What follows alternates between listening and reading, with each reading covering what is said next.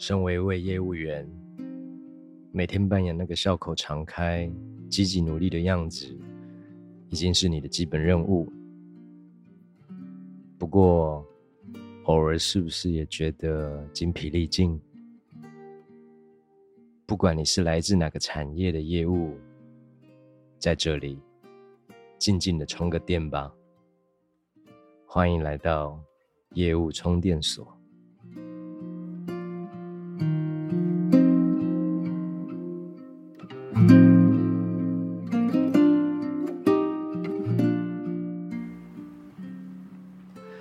说起来，真的非常惭愧啊！前两天在跟朋友喝咖啡聊聊天的时候，他突然问我：“哎，铁夫 Dave，我记得你有做 Podcast，叫业务什么来着的？”我说：“业务充电所。”这个时候我才回过神，对耶，我有个业务充电所的 Podcast，他现在怎么样了呢？和朋友。道别了之后，我自己打开手机看了一下业务充电所的页面，心里还想着，应该没有几个人会听这个冷门的 podcast 吧？因为一般讲业务的这个主题，每一个人都是比较情绪激昂，告诉你应该要怎么样增加业绩要，完全跟我这个风格不同。真的很惭愧，上一集第三集，我是在二零二一年九月十九号上传的，而今天已经是二零二二年的七月十五号了。我往下一滑，我看到有一位游戏里的小溪，他在二零二二年五月二十三号，也就是前两个月，他写着。谢谢你的声音，谢谢你的分享。今天是星期一，一样的日子，一样的行程，再次搭着火车离开家，前往遥远的创业战场，继续奋斗着。在搭车的过程中，看着窗外，满脑子想着这周又要开始思考怎么找到客人了。其实内心觉得无比烦躁。我想这是缘分找到的。谢谢你的声音，很好听，很舒服，有让一切烦恼思绪停下来的感觉。期待你更多的分享。接着我又往后看，我又看到了另外一篇留言。二零二一年十月八号，谢文乐。正处于业务低潮的我，听着听着，眼泪就流出来了。那当然，后面还有别的留言哦，但是这两篇让我最有感觉。我真的很希望文乐，你现在已经走出你的低潮。我也希望游戏里的小溪，你的创业战场，在你的战场上，希望你是打胜仗的。嗯，老实说，要是没有两位的留言，可能我已经没有在做 podcast。因为我压根已经忘记这件事了，不过很特别哦，想不到原来自己在那个疫情居家办公的日子，然后随意好玩的做的一个 podcast，真的可以给到别人力量。谢谢你们两位的留言，让我有了想要继续下去的动力。我也在这边跟各位。交代报告一下，最近啊，将近一年的时间，我忙了些什么，做了些什么？呃，疫情疫情的关系，所以我们都在居家办公。那么，老实说，我们的业绩啊，也大受影响。啊，我的工作除了是苹果产品的。销售训练顾问之外，我也是表演者啊，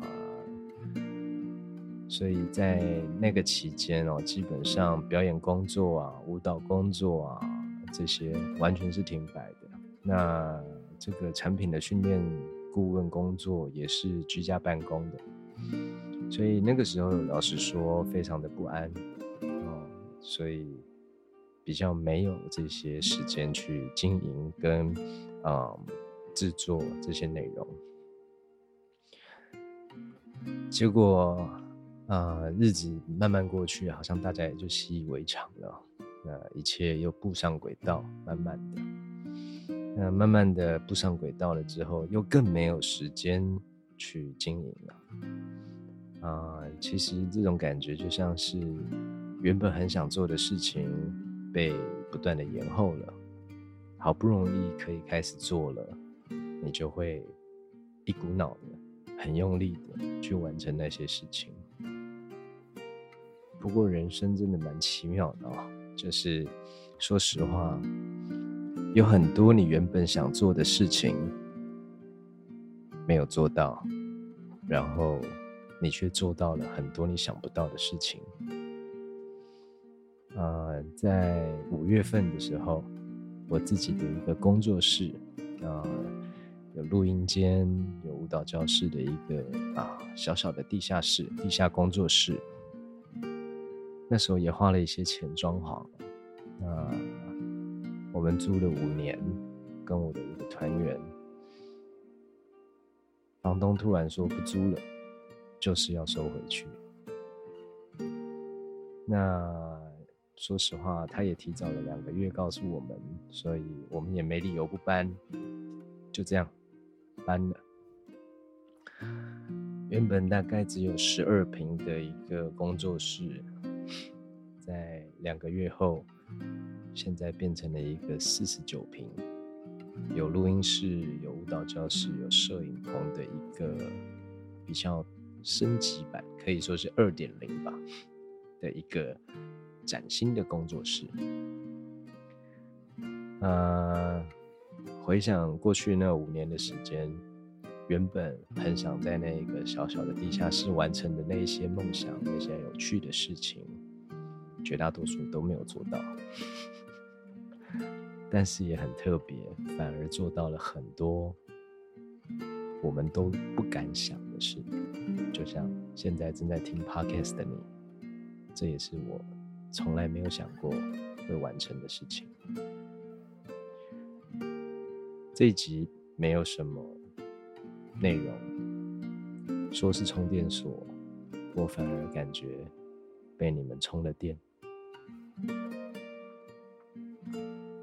我想，这就是人生很特别的地方。